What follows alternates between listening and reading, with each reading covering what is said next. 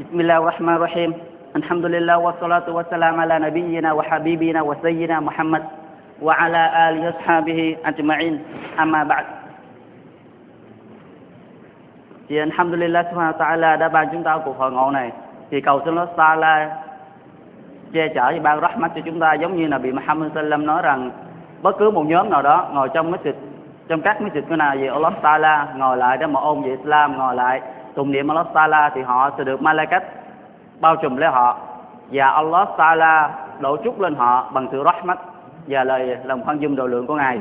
Thì cầu xin Allah Ta'ala cho chúng ta là những người đang được hưởng rahmat của Allah Ta'ala và cầu xin Allah Ta'ala cho chúng ta là những người sẽ hưởng được gì? Tháng Ramadan sắp tới. Thì kế tiếp chúng ta sẽ nghe về một số câu chuyện của vị Sahaba. Thì trước hết là nói về ăn phước của Sahaba thì Allah Ta'ala tôn trọng nhà đi, vị Nabi Muhammad Sallam, và đã ban cho vị Nabi đó những vị Sahabat rất trung kiên, rất kiên cường, rất can đảm, sẵn lòng bảo vệ Nabi. Và sẵn sàng thì sẵn lòng hy sinh hết tất cả, và họ không màng đến bất cứ vấn đề gì trên đời. Mà chỉ cần Nabi Muhammad Sallam bên cạnh họ, và chỉ cần tôn giáo Islam mà thôi. Thì một trong những câu kinh mà Allah Ta'ala ca ngợi và tuyên dương họ, thì đó một câu kinh số 8 chính của Surah Al-Hashr Allah Ta'ala phán للفقراء المهاجرين الذين أخرجوا من ديارهم وأموالهم يبتغون فضلا يبتغون فضلا من الله ورضوانا وينصرون الله ورسوله. أولئك هم الصادقون. Thì ý nghĩa của kinh này như thế này. Và những người nghèo của Muhajirin, những người Muhajirin là những người nào mà di cư từ Mecca đến Matina thì họ được gọi là Muhajirin. Họ là những người bị đuổi khỏi Mecca, đuổi khỏi quê hương của mình. Thì tại sao họ bị đuổi khỏi quê hương của mình? Vì tội gì mà họ không được quê hương của mình thì dân dân quê hương mình này tiếp đó. Tại vì họ là những người tôn thọ Allah Ta'ala nhất, nhưng gì, thần dân Quraysh ở đó không đồng ý do họ đã trục xuất những người đó rời khỏi quê hương của mình, không đem được bất cứ gì hết trên đời này. Chỉ đem mỗi gì? Một, mỗi một người đem có thể được một bộ quần áo hay là gì? cái vật dài, vật dụng nhỏ nhắn đó thôi. Còn tài sản quý giá của họ bị gì? Quraysh chiếm đoạt hết và cướp hết. Điển hình trong đó giống như những gì Sahabat lớn như gì? Usman Ali và Abu Bakr. Thì những người đó, và trong số họ có một người giàu thương gia của Mecca. Một vị thương gia của Mecca, giàu nhất của Mecca danh tiếng của ông ta rất là lẫy lừng ở mặt cát. ông ta tên là Abu Yahya. Thì ông ta đã vào Islam và ông ta muốn tìm đến là bị Muhammad Sallam. Lúc đó là bị đã đi rồi là gì? Madinah. Và ông ta đã tìm cách trốn, rời khỏi mặt cát. nhưng khi đi chưa ra khỏi đường cát thì bị Quraysh chặn được thì Quraysh mới nói bây giờ ông muốn đem tài sản của ông đem cho Muhammad à không được đâu, không có cơ hội đó đâu. Thì ông này, ông, cái người ông tâm nói, ông Abu Hayya mới nói, bây giờ tôi có một cuộc trao đổi với các ông. Nếu các ông cho tôi đi đến Madinah gặp Muhammad, tất cả tài sản của tôi ở ma, ở gì, ở mặt cá tôi cho hết. Tất cả nha. Không lấy gì hết, tôi sẽ đi một mình không? Ngoài một bộ đồ tôi đang mặc trên người. Cái hành lý tôi đem theo tôi để lên luôn. Tôi chỉ cần đi một mình không cho cô tôi yêu cầu cho tôi một con ngựa. Và tôi đi xe đến mà thì nè rồi tiền bạc của tôi ở mặt cá tôi để đâu đâu tôi chịu hết dưới điều kiện công cho tôi đi. Thì những người đó đồng ý. Và họ đã cho ông Abu gì? Phất Đình đi. Ấy Abu Yahya đi. Và ông ta chỉ hết số tài sản ông ta con cá chúng ta nhớ là một vị thương gia giàu có, khét tiếng của mặt trăng đã đi trở về mà thì đó là một người nghèo trên người, chỉ có một mỏi, một bộ đồ cho không còn gì ngoài cả. Khi đến mà thì nói thì Nabi Sallam ra mừng dài và nói thì cuộc trao đổi của Abu Yahya đã chiến thắng rồi. Cuộc trao đổi đã chiến thắng rồi.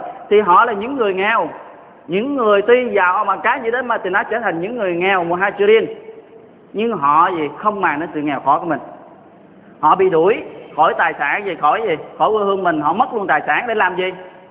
Họ để làm gì thì họ được gì? Giúp cho gu phong lên gì? Min Allah họ muốn được làm Allah hài lòng. Họ muốn làm cho Allah hài lòng, nên Allah đã hài lòng về họ. Những người mà tìm kiếm cái sự hài lòng của Allah họ tìm mọi cách để được cho Allah hài lòng. Thì hãy gì? An tâm để Allah sẽ hài lòng về những người đó và vì ngoài sự gì là tìm kiếm hài lòng thì họ còn giúp đỡ Allah Taala giúp đỡ Rasul Muhammad sallam giúp đỡ bằng cách nào chúng ta giúp đỡ Allah chúng ta giúp đỡ Rasul có cách để chúng ta giúp đỡ giúp đỡ bằng cách nào thì chúng ta những người nào mà có tinh thần và có ý chí và có nguyện vọng muốn được giúp đỡ Allah Taala giúp đỡ Nabi Muhammad sallam và Allah đã hứa إن تنصروا الله ينصركم ai giúp đỡ Allah Allah sẽ giúp cho nó Allah đã hứa khẳng định trong thiên kinh Quran rằng là gì? Ai giúp Allah Allah sẽ giúp lại. Bây giờ cách nào chúng ta có thể giúp được Allah ta là trong khi Allah đấng gì? Đấng tối cao, đấng không cần tất cả. Nhưng Allah gì muốn chúng ta giúp giúp bằng cách cho cái đạo Islam này ngày càng gì? Phồn vinh hơn. Cho những người trong Muslimin ngày càng càng biết kiến thức hơn. Cho những người trong cộng đồng chúng ta ngày càng đoàn kết hơn, ngày càng gì? Làm đúng theo sunnah của Nabi Muhammad sallallahu alaihi wasallam hơn. Đó là cách chúng ta giúp Allah subhanahu wa ta'ala còn nếu chúng ta mà ngồi yên, chỉ lo cho bản thân chúng ta chúng ta gì? Sợ hãi điều này, sợ hãi điều kia, thì chúng ta không phải là người gì? Giúp Allah subhanahu wa ta'ala, giúp Allah bằng cách phải truyền cái đạo về cái đạo Islam này chi Allah, để được Allah giúp là chúng ta. Chúng ta không thấy Sahaba, họ đã hy sinh hết tất cả để giúp Allah subhanahu wa ta'ala, giúp Nabi Muhammad sallam bảo vệ sứ mạng về hoàn thành sứ mạng. Đổi lại họ được thiên đàng, đổi là họ được Allah hài lòng, đổi là họ được những gì mà Allah Taala chuẩn bị không xứng đáng để vì họ đã đổi rồi. Xứng đáng vô cùng. Thì cái câu kinh kế tiếp. Allah Taala cũng nói về họ. Đây là câu kinh đầu tiên Allah nói về những người Muhajirin. Bây giờ câu kinh kế tiếp. Allah là nói về cái hoàn cảnh như dân Ansar. Những người mà gì tiếp đón nồng hậu của những người Muhajirin đến, họ tiếp đón là sao? والذين تبوأوا الدار والإيمان من قبلهم يحبون من هاجر إليهم يحبون من هاجر إليهم ولا يجدون في صدورهم حاجة مما أوتوا ويؤثرون ويؤثرون على ولو كان بهم خصاصة thì đối với những người Muhajirin gì những người Ansar những người mà gì tiếp đón người Muhajirin từ Mecca đến họ là những người chuẩn bị sẵn chuẩn bị sẵn cái gì nhà cửa giường tược tài sản cho những người Muhajirin đến trong số họ có những người nghèo chứ không phải là tất cả người Ansar đều giàu hết nhưng họ sẵn lòng là gì sắp xếp nhà cửa của mình nhà của mình gì cho dù nhỏ hay là lớn không biết họ sẵn sàng nhiều một phần trong nhà đó cho những người Muhajirin đến ở. Và họ sẵn sàng gì chia cái tài sản của mình có được đó cho những người Muhajirin đó. Và họ sẵn sàng chia luôn cả cái người bạn đời của họ đó. Cho gì? Cho những người gì Muhajirin? Thì trong số đó có một câu chuyện rất là rất là nổi tiếng chúng ta cần phải biết, chúng ta cần phải nhớ. Mà câu chuyện này cũng đã kể rồi. Thì đây lên xin nhắc lại thôi. Thì có hai vị Sahaba. Một người là dân Muhajirin và là một người dân Ansar. Dân Ansar là một người rất là giàu ông ta là người giàu có mà cái gì ở Madinah thì ông ta mới nói, thưa Nabi, bây giờ tôi muốn Nabi là người làm chứng chia đôi tài sản của tôi cho gì gì, cho cái người anh em Muhajirin này. Ông ta có dù trà là gì, rất là lớn chia đôi phần nửa như trà là cho một phần nửa cho người đó, tôi chỉ lấy phần nửa. Tài sản của tôi chia đôi, một phần nửa cho gì, cái người anh em gì, Muhajirin này, phần nửa của tôi. Tôi có hai người vợ. Bây giờ là gì, yêu cầu cái người soi cái gì, Muhajirin đó thích một trong hai người đó, bất cứ người nào. Tôi sẽ thôi liền một trong hai người đó. Khi mà hết thời gian ở kiên cử đó, tôi sẽ tổ chức đám cưới cho hai người. Thì chúng ta thấy những người Muha gì những người ăn tết họ sẵn lòng tiếp đón những người Muhajirin từ gì mặt cá đến Madinah họ mừng gỡ những người anh em đến họ ngồi cùng với họ. Họ được cái gì? Họ đến họ còn mất nữa, nhưng mà họ không gì màng đến sự gì. Cái gì cái lợi ích đó, tại vì họ biết rằng ở Allah tốt đẹp hơn. Thì Allah còn phán nói về hoàn cảnh thôi gì trong khi họ đó trong khi họ những người dân sết họ cho đó họ cũng là người rất cần họ cho nhưng họ rất cần không ai là không cần tài sản hết nhưng họ rất cần nhưng mà họ sẵn lòng hy sinh tại vì Allah Taala nói rằng là gì لن تنالوا البر حتى تنفقوا مما تحبون ý nghĩa của câu kinh Allah phán là gì và các ngươi sẽ không bao giờ có niềm tin cao độ không bao giờ có niềm tin hoàn hảo cho đến khi nào các ngươi bố thí những gì các ngươi yêu thích? Đức tin của chúng ta sẽ không bao giờ lên một cảnh giới mà gọi là gì? Cao, tuyệt đỉnh. Cho đến khi nào mà cái vật gì chúng ta thương nó mà thương thiệt là thương không ngày đêm chăm sóc là ngày đêm quản lý đó, chúng ta nở cái lòng cầm nó đem cho vì Allah subhanahu wa là khi đó đức chúng ta là trên nền hoàn hảo. Thì chúng ta đã nghe rồi, tôi nắm gần Paris để nhắc về một câu chuyện của vị Sahaba. Ông ta có một cái ngôi giường trước cửa về trước masjid Nabi Muhammad sallam và khi câu, câu kinh đó, đó được mặc khải xuống thì ông ta đã lớn nói là bị Muhammad sallam thưa Nabi tôi nghe được Allah Taala phán rằng và niềm tin các ngươi không bao giờ lên được cảnh giới cao cho đến khi nào các ngươi bố thí những gì các ngươi thương. Thì thưa Nabi cái cái ngôi giường trà là mà trước cửa cái masjid của Nabi là, là ngôi giường tôi thích nhất trong việc tất cả những gì tôi có. Nay tôi bố thí vì Allah ta'ala nay Nabi muốn làm sao đó thì làm tùy chúng ta thấy Sahaba Nabi Muhammad sallam họ không cần gì hết yêu cầu họ nghe họ làm việc họ nghe là họ áp dụng liền. Họ nghe là họ là người đầu tiên làm. Họ không gì suy nghĩ coi có ai làm chưa? Có ai bố thí chưa? Hay có ai gì thế nào để họ là người làm theo? Không, mà họ lại là người đầu tiên. Thì chúng ta hãy cầu xin gì? Được như họ.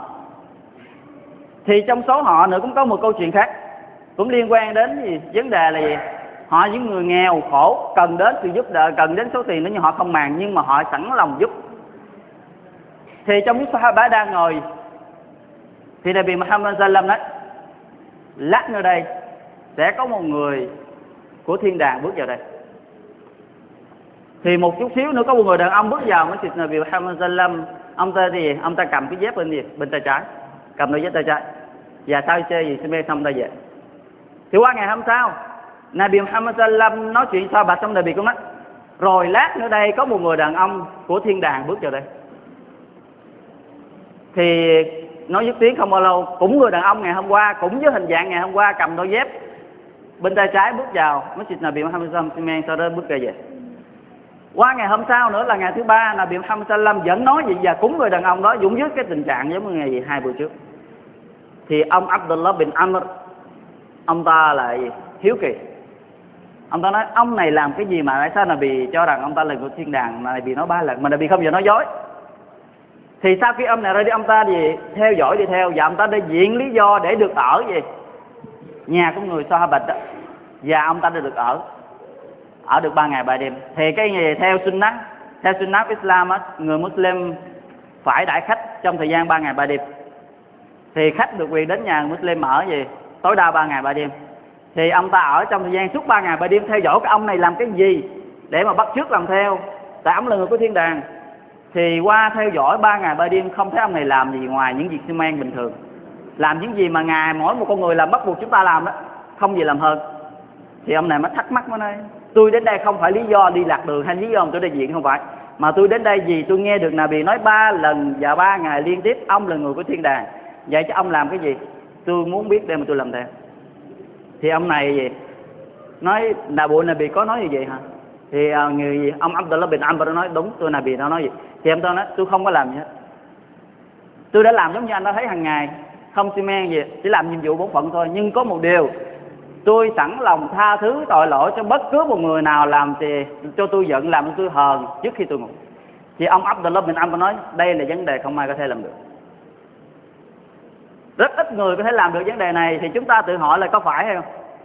Rất ít người mà có thể tự gì bỏ đi cái tự ti, bỏ đi cái hiềm khích một vài hiềm khích đó là hiềm khích cá nhân đó sẵn sàng tha cho người anh em mình cho dù nó nặng mình để mình được Allah Taala đấng rất mực độ lượng khoan dung đối hòa và thương xót chúng ta thì họ những người mà ăn Tết họ nghèo những người nghèo nghèo như thế nhưng mà họ vẫn sẵn sàng giúp những người gì muhajirin di cư đến với họ Allah Taala phán tiếp ومن يوق شح نفسه فأولئك هم المفلحون và ai gạt bỏ được cái sự gì? Keo kiệt trong lòng mình, đó là người chiến thắng. Cái chỗ này là gì? Là cái bản tính của người của bản tính của dân Ansar. Cái bản tính của dân Ansar là rất rộng lượng. Họ không bao giờ keo kiệt với những gì họ có. Họ sẵn lòng cho với những gì mà họ có thể cho, họ hoặc cho hơn những gì đó. Thì đến ngày hôm nay, cái bản tánh rộng lượng của họ và bản tánh hiếu khách của họ vẫn còn di truyền cho đến ngày hôm nay. Nếu ai đã từng đến Matina thì hiểu được cái bản tính đó ai đứng đến mà thì nó hiểu được cái cảm giác mà người gì dân ăn Tết họ như thế nào. Họ rất là hiếu khách và họ rất sẵn lòng cho những gì họ có thể cho. Họ không gì, không màng. Và Nabi nói hadith. Có hai điều không bao giờ nằm trong gì lòng của người có đức tin. Không gì tập trung đó không gì tập trung lại. Thứ nhất là cái sự chiến tranh giữa Allah Taala và gì cái khối của quan ngục nằm cùng một người tức là gì? Cái người nào đó mà đi gì trì hạt gì Allah Taala đó, sẽ không bao giờ bị gì? Lửa của ngục chạm tới. Tức là người mà gì dính bụi của chiến tranh đó, sẽ không bao giờ bị dính theo nữa là gì? Lửa của quan ngục. Không bao giờ. Tại sao? Họ đã gì Allah Taala, Allah cứu họ thoát khỏi gì? Quan ngục. Điều thứ hai, cái đức tin và cái sự keo kiệt không bao giờ nằm trong người có đức tin cái người nào tin tưởng thì người đó sẵn sàng bố thí. Người nào trong lòng mình mà có sự keo kiệt, tức là gì Islam kêu hay bố thí, mà khi mà chúng ta bố thí còn lưỡng lự mà còn nghi ngờ gì thì người đó chưa phải là người có đức tin. Tại này bị nói người có đức tin với người với với người keo kiệt không bao giờ nằm chung một người. Hai bản tánh nó không bao giờ đi cùng với một người. Nếu mà có người nào còn keo kiệt, người đó chưa phải là người có đức tin thì chúng ta hãy cầu chúng ta là, là những người đồng lượng. Tại vì cái bản tánh mà gì? Phóng khoáng bản tánh sẵn sàng giúp người là bản tánh của những gì Nabi là bản tánh những người Sahaba giống những người Ansar. Và một hadith khác Nabi Muhammad sallam nói để cho các ngươi thoát được cái sự keo kiệt. Có cách để chúng ta nghe cách nào chúng ta thoát được keo kiệt nè. Người nào xuất ra cách tức là gì? Cái người giàu có mà xuất ra cách đúng đàng hoàng thì người đó tránh được keo kiệt tại tài sản chúng ta gom lại, cái gia cách chúng ta vì những người chưa có tiền á, những người chưa có tiền thì chúng ta cứ nghĩ là gì? Khi có tiền chắc chắn gia cách. Nhưng mà khi tài sản lên tới số lượng mà bắt buộc gia cách rồi đó, phải chích ra gì? hai phẩy năm phần trăm trong số đó. Thì chúng ta thấy, đồng tiền chúng ta thì gom góp được cả gì? Mấy năm trời dài đằng đẵng mà nay phải xuất ra cho người ta. Bắt buộc phải xuất ra đó là số vàng, ít thôi. Còn một số người lên tài sản vài trăm triệu hoặc lên gì, cả tỷ bạc. Số tiền họ xuất ra cách không phải là nhỏ, có thể lên gì hàng trăm triệu. Hàng trăm triệu mình làm mấy năm trời, nay phải cho người ta. Thì cảm thấy rất là xót lòng. Nhưng người nào mà làm được đó, người đó tránh được cái gì? Tránh được cái keo kiệt trong lòng. Thì người sẵn sàng cho trăm triệu thì họ sẽ sẵn sàng cho vài chục ngàn. Cái gì, cái việc làm cái tiếp là chúng ta tránh được cái keo kiệt. Đó là gì? Đối xử tốt với khách. Khi có khách đến nhà đó, khi có khách đến nhà đó chúng ta cần phải gì? Tiếp đón họ đàng hoàng. Nabi Muhammad sallam nói hadith do Abu Hurairah gì? Thuộc lại, là được ghi trong gì? Sớ Bukhari. Man kana yu'minu billahi wal yawmil akhir fal yukrim dhayfa. Ai là người có niềm tin vào Allah Subhanahu Taala, tin vào ngày phán xét cuối cùng, thì hãy gì? Đối xử tốt với khách. Đối xử tốt với khách.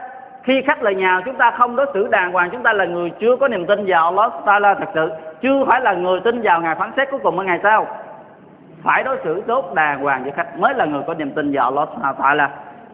Và cái câu chuyện cho cái việc làm gì, đối xử khách, thì chúng ta thấy cũng liên quan đến người dân sót có một người, ông ta gì? Đến gặp Nabi, ông ta nói, thưa Nabi, tôi nay đói quá, nhưng mà tôi về nhà thì ở nhà cũng không có gì ăn hết. Vậy tôi muốn Nabi tôi muốn đến ở nhà Nabi ông ta muốn đến nhà Bì để gì? Làm khách của Nabi để được ăn. Nhưng Nabi lúc đó vẫn không có gì đã ông ta. Thì Nabi mới nói, ai ai là người đứng ra đãi người bạn này cho ta? Khách này khách của ta đó, nhưng mà gì? Ta muốn người nào đứng ra thay ta gì? Tiếp đón năm này. Thì có một vị sahaba, ông ta giơ tay xung quanh tôi tôi Nabi thì chúng ta coi về ông ta đãi cái gì? Chúng ta xem coi cái người gì đãi gì thì ông ta đi về trước vì khách này một bước mới nói với vợ mình hôm nay chúng ta nhà chúng ta có khách mà không phải là khách thường. Khách này là khách của Nabi Muhammad sallam chúng ta cần phải đãi ông ta dưới tất cả những gì chúng ta có thể đãi được. Đãi hết đi gì đó. Thì hỏi chứ trong nhà có cái gì đãi? Thì người vợ nói không có cái gì hết ngoài trừ thức ăn của hai đứa con mình. À, mà. không có gì hết ngoại trừ thức ăn của hai đứa con mình thôi kể cả chúng ta cũng phải đói nữa đó. Nếu chúng ta cho nó ăn, chúng ta cũng phải đói nữa đó. Chúng ta lấy gì mà đãi cho gì cho khách của Rasul? Thì ông ta nói, bây giờ có cách này. Khi mà đến buổi ăn á, bà hãy nấu nước sôi đi. Lấy đá bỏ vô mà luộc. Nói với con á, chờ chút xíu đi con, chín người chúng ta cho đến khi nào mà nó chờ đợi mỏi mòn thì nó sẽ ngủ. Chúng ta lấy thức ăn nó đại cho khách. Subhanallah thì thức ăn của hai đứa trẻ chúng ta biết không phải là nhiều, mà nếu như mà gì hai người lớn cùng ăn sẽ không bao giờ no. Bây giờ ông ta đã khách khách ăn như thế nào? Bây giờ chúng ta xem ông ta đã khách. Thì ông ta dọn thức ăn lên, là khi đó là gì sau đó gì sau khi xem Isa xong rồi, thì thời đó đèn đuốc rất là hiếm. Và vì mỗi một nhà chỉ có một cái ngọn đèn leo lét mà thôi, thì ông ta dọn cái mâm lên, là trong mâm nó vẫn có hai phần đàng hoàng, hai cái dĩa úp, mà bên kia cũng úp, bên đây cũng úp cái dĩa không cho thấy thức ăn chỗ đó là gì hết. Thì khi dọn lên, khi vừa lên tới thì ông ta với bộ làm gì? Tắt đèn. Và ông ta nói, mời ăn. Và ông ta vẫn gì? Mở dĩa, mở chén, làm với hình dạng là gì? Ông ta vẫn ăn. Và ông ta làm miệng thì nhai nhép nhép nhép nhép. Cho biết rằng là gì? Ông ta vẫn ăn thức ăn giống như ông bên kia. Thật ra ông ta không ăn gì hết. Thì cái người Sahaba kia ăn hết cái phần thức ăn của hai đứa con của ông ta và hai chồng. Đêm đó và hai đứa con nhìn đó chảy trang. Subhanallah. Những người dân ăn Tết, họ sẵn sàng gì? Cho những gì mà họ cần. Họ đang những người cần nhưng họ vẫn sẵn sàng cho. Thì đến sáng hôm sau, Nabi Muhammad sallam gặp ông ta, Nabi mỉm cười, Nabi nói, đêm qua ngươi làm gì ta biết hết? Thì chúng ta thấy, đây là lời khen ngợi của Allah Taala khen những người dân ăn Tết. Thì là gì? Họ là những người sẵn sàng cho đi, trong khi họ là những người rất cần. Cho những gì họ rất cần thì những người nào mà hãy bố thí đi, dù là chúng ta có ít, vì Allah Taala bala rất là lớn lớn vô cùng. Cái bala đặc biệt là gì? Gần đến tháng Ramadan. Cầu xin Allah Taala chúng ta là những người được hưởng tháng Ramadan. Chỉ còn gì? Không muốn cái gì? Muốn hay là không muốn chứ còn hai mươi mấy ngày nữa thôi. 26 27 ngày thôi, chúng ta đến được tháng Ramadan, hạnh phúc của Allah Taala. Thì chúng ta hãy hãy là những người làm theo họ. Những gì Sahaba của Nabi Muhammad sallallahu alaihi wa sallam để mà được cái gì? Ba la như thế. Ở phần nữa lên sau đó sẽ kể, chúng ta nghe thêm một câu chuyện tiếp. Thì câu chuyện này liên quan đến sự sâu bạch sâu bạch của vị Sahaba. Ông ta tên là Abu Mahjan thì trong thời tiền Islam đó, ông ta là người gì? Nghiện rượu. Nghiện rượu đến nỗi là gì? Ngày nào cũng phải uống rượu hết. Không thể nào ông ta cai được rượu và ông ta dặn con của mình á sau này mà cha có chết á, con hãy chôn xác cha bên cạnh cây nho. Bên cạnh cây nho ha. Chôn xác cha dưới cây nho đó. Để cho khi mà xương thịt cha nó rã đó xương cha nó sẽ rút gì cái nước nho đó. Thì chúng ta biết rượu được làm đa số là gì? Từ nho. Ông ta nghiện rượu đến nỗi là gì muốn mình chết để được uống rượu nữa. Thì đến khi ông ta dạy làm thì vẫn còn nghiện rượu. Thì chúng ta biết rượu là đề vào buổi đầu Islam nó vẫn chưa cấm, nhưng sau đó nó trở thành lệnh cấm và trở thành lệnh phạt đối với ai gì vi phạm. Thì ông ta là người bị đánh nhiều nhất và bị trừng phạt nhiều nhất về cái tội uống rượu. Thì Nabi đã phạt ông ta, Abu Bakr đã phạt ông ta ông ta đã sám hối và trao bạch, nhưng một, hai tháng do không kiềm chế được xe lượng rượu. Thì bị đánh, bị bị đánh, bị phạt nữa, cũng một, hai năm sau, không kiềm chế được, ông ta uống rượu thì đến thời của ông mật đến thời mật ông ta vẫn còn uống rượu. Ông ta vẫn còn nghiện rượu và vẫn bị đánh gì rất nhiều lần rồi, nhưng vẫn chưa cai được cái nghề gì, cái rượu đó. Đến đến thời của mật thì ông mật ra lệnh cho Sahaba đi đánh gì? Đánh với Rome, đánh với Hy Lạp. Thì ông ta đăng ký đi đi đi đánh giặc.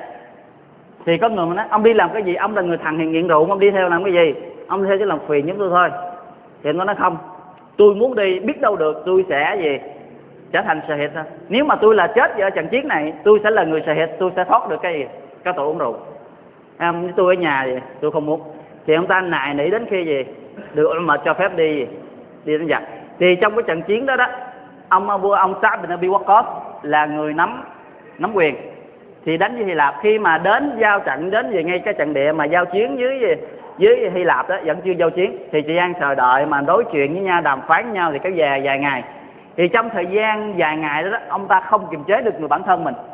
Ông ta đi uống rượu. Thì ông ta uống rượu thì bị một người Muslim phát hiện và đi mát cho ông Sa'd bin Abi Waqqas.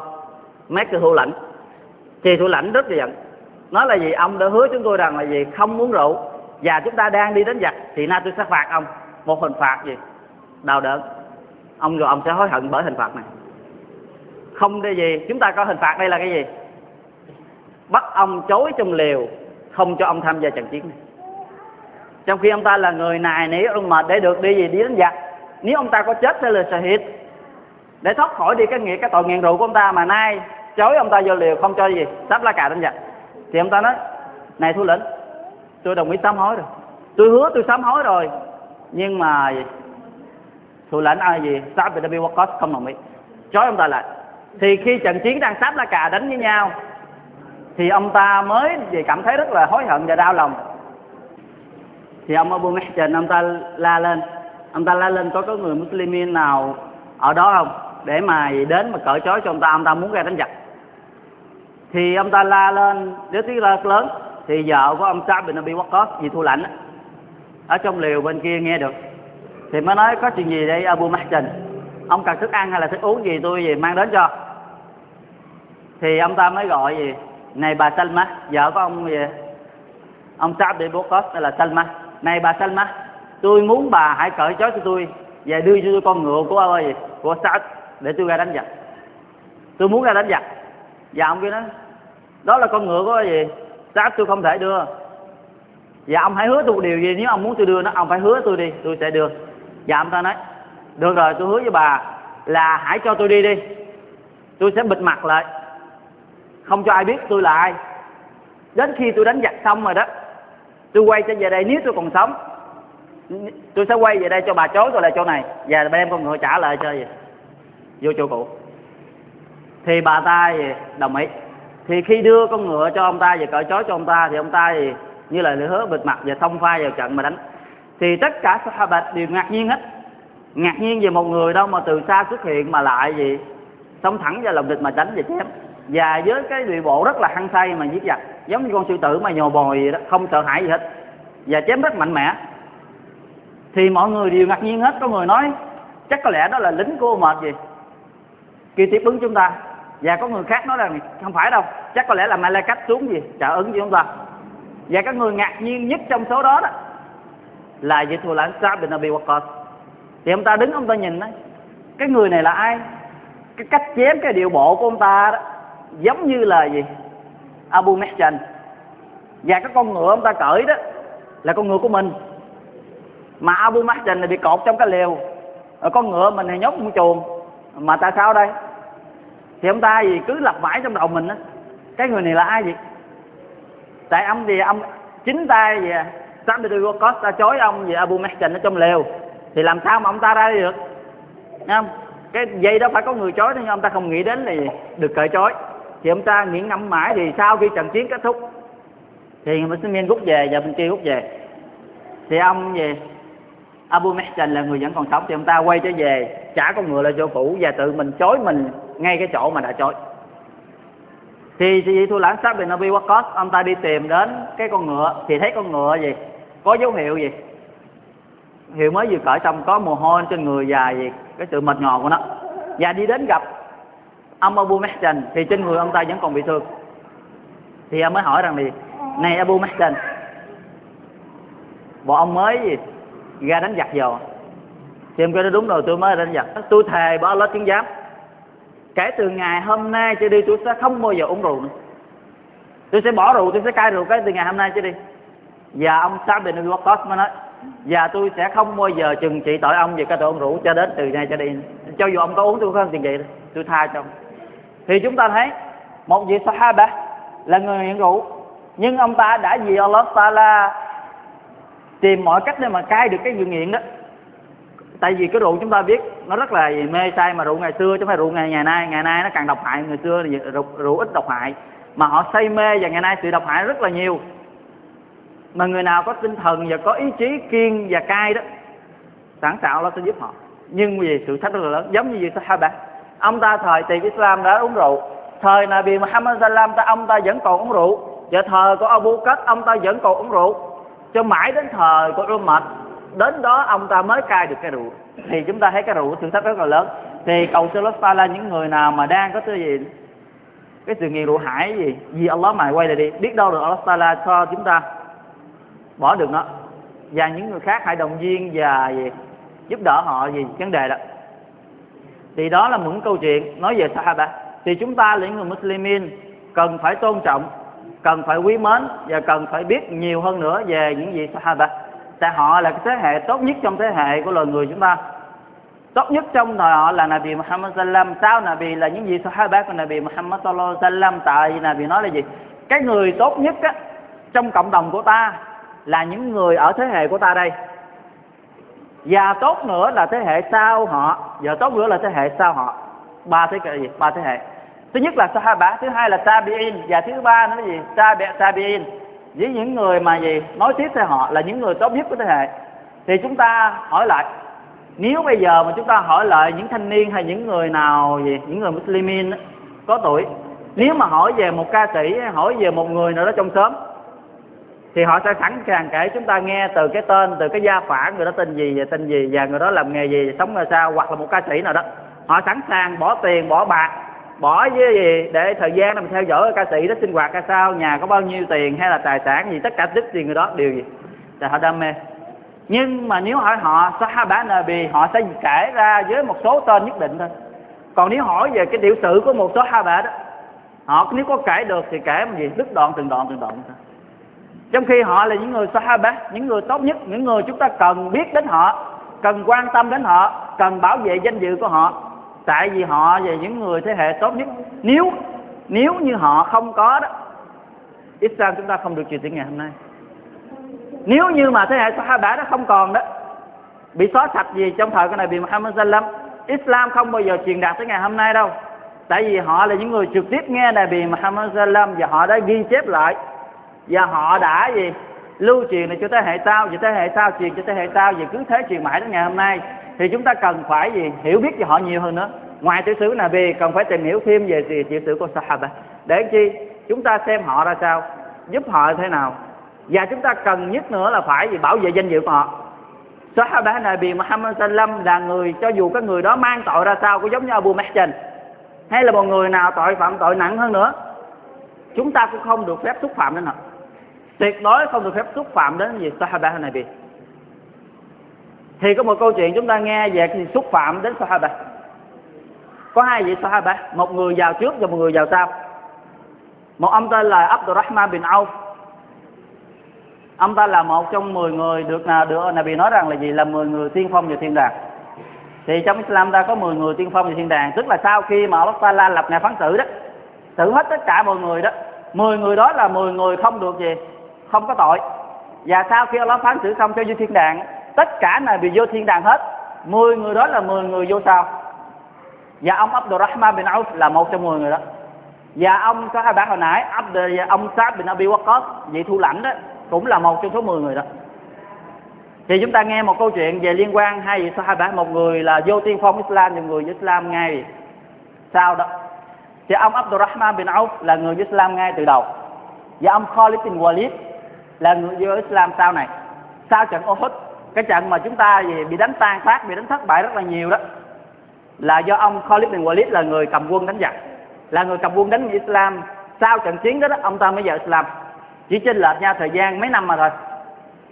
Thì trong trận mở về chiếm được mặt cá thì Nabi ra lệnh cho ông Abdurrahman bin Auf với về Khalid bin Walid hai người đi làm một công chuyện cho Nabi thì đang trên đường làm việc đó, hai người có sự mâu thuẫn và tranh cãi nhau. Thì ông Khalid bin Walid đã lỡ miệng mắng chửi ông Abdurrahman bin Auf. Sahaba, chửi Sahaba. Nabi nghe được, Nabi mới kêu Khalid bin Walid. Nabi kêu lại gì rất là giận dữ đó. Tại sao người lại mắng chửi Sahaba của ta? Khalid bin Walid vẫn là Sahaba của Nabi nhưng Nabi nói tại sao ngươi mắng chửi Sahaba của ta? Tức là mắng người Sahaba đã vô Islam ngay từ đầu, ngay người thì, những người đã cộng tác vì tác chiến ra ngay từ đầu kìa. Tại sao ngươi lại mắng chửi Sahaba của ta? Cho dù nhà ngươi á, có bố thí cả núi vàng coi như cái núi Uhud không bằng họ đem bố thí bằng cái bụng tay Subhanallah. Cái núi Uhud cái núi đó lớn hơn cái núi Sam. Người nào đừng đi làm hà trì sẽ được cái núi Uhud đó to thế nào? Mà Nabi nói với ông Khalid Walid á cho dù nhà ngươi có bố thí to như cái núi hít, núi vàng á, chẳng có so bằng họ đem bố thí bằng một nắm tay hay là nửa vung tay thôi. Họ đem bố thí gì Allah ta là họ hốt như thế này, họ đi cho người ta đó. Trong khi người này cho bằng cái núi vàng, Allah cho bá la của người Sahaba đó nhiều, rất nhiều hơn là cái người bố thí núi vàng. Thì chúng ta thấy Sahaba với Sahaba mà nào vẫn còn tôn trọng nhau vì cái địa vị nữa. Không được phép xúc phạm đến họ, trong khi gì Sahaba xúc phạm thì Sahaba kia thì sẽ ra sao rồi những người không phải Sahaba, xúc phạm đến Sahaba? Thì ulama ulama họ mới nói, ai xúc phạm Sahaba, kafir. Ai nói xấu danh dự Sahaba, kafir. Ai nói Sahaba như thế này, như thế này, như thế này, kafir. Thì chúng ta thấy Sahaba của Nabi Muhammad sallam là họ có người địa vị rất cao trong lòng Nabi. Tại Allah phán radiyallahu anhum, Allah đã hài lòng về họ rồi. Allah đã hài lòng về họ rồi. Chúng ta còn gì mà không hài lòng về họ? Trong một trận chiến gì Hudaybiyah. Cái gì cái trận đi là Umrah Hudaybiyah. Nabi đã sai ông Uthman bin Affan đi đến Mecca thương lượng, Tại vì Quraysh không cho họ đi vào làm Haji ấy ờ, làm Umrah. Thì ông Uthman đi vô đó do gì? Trễ thôi. Thì có lời đồn ông Uthman đã bị Quraysh giết chết. Thì Nabi rất nổi giận. Nabi mới nói, Bây giờ ta với các ngươi thề nguyện dưới cái tán cây Ridwan này, Rằng chúng ta sẽ hy sinh Để trả thù cho Uthman. Một chúng ta sẽ chiến thắng, Hai chúng ta sẽ chết, Không người nào quay trở về. Nabi dắt thêm 1.500 Sahaba. Trong đợt đó là 1.500 Sahaba. Thì 1.500 Sahaba đó bắt tay với Nabi rằng thì sẽ chết trong ngày hôm nay.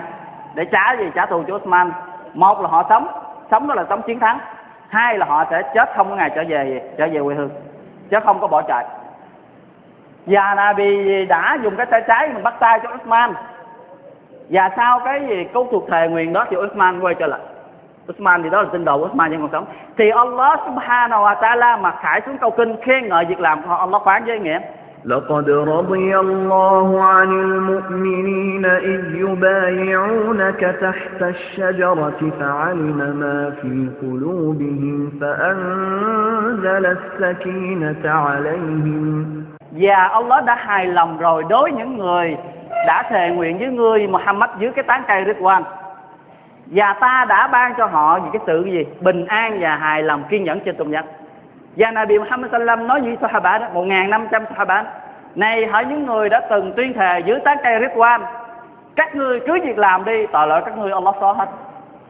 Allah các ngươi cứ việc làm đi, tội gì Allah cũng xóa hết thì chúng ta còn cái gì mà không hài lòng Sahaba của Nabi Muhammad sallam cho dù họ có tội cho dù họ có như thế nào đó trước khi họ chết Allah đã xóa sạch tội họ rồi họ là thế hệ tốt nhất trong tất cả thế hệ của người chúng ta cho dù cái người cái người sau họ có tốt như thế nào vẫn so gì so sánh bằng với họ chúng ta thấy Sahaba Sahaba mà còn chênh lệch với nhau về ân phước thì nói chuyện những người khác họ thì chúng ta cần phải tôn trọng và hiểu biết nhiều hơn nữa cái gì Sahaba của Nabi Muhammad sallam والله أعلم وصلى الله على نبينا محمد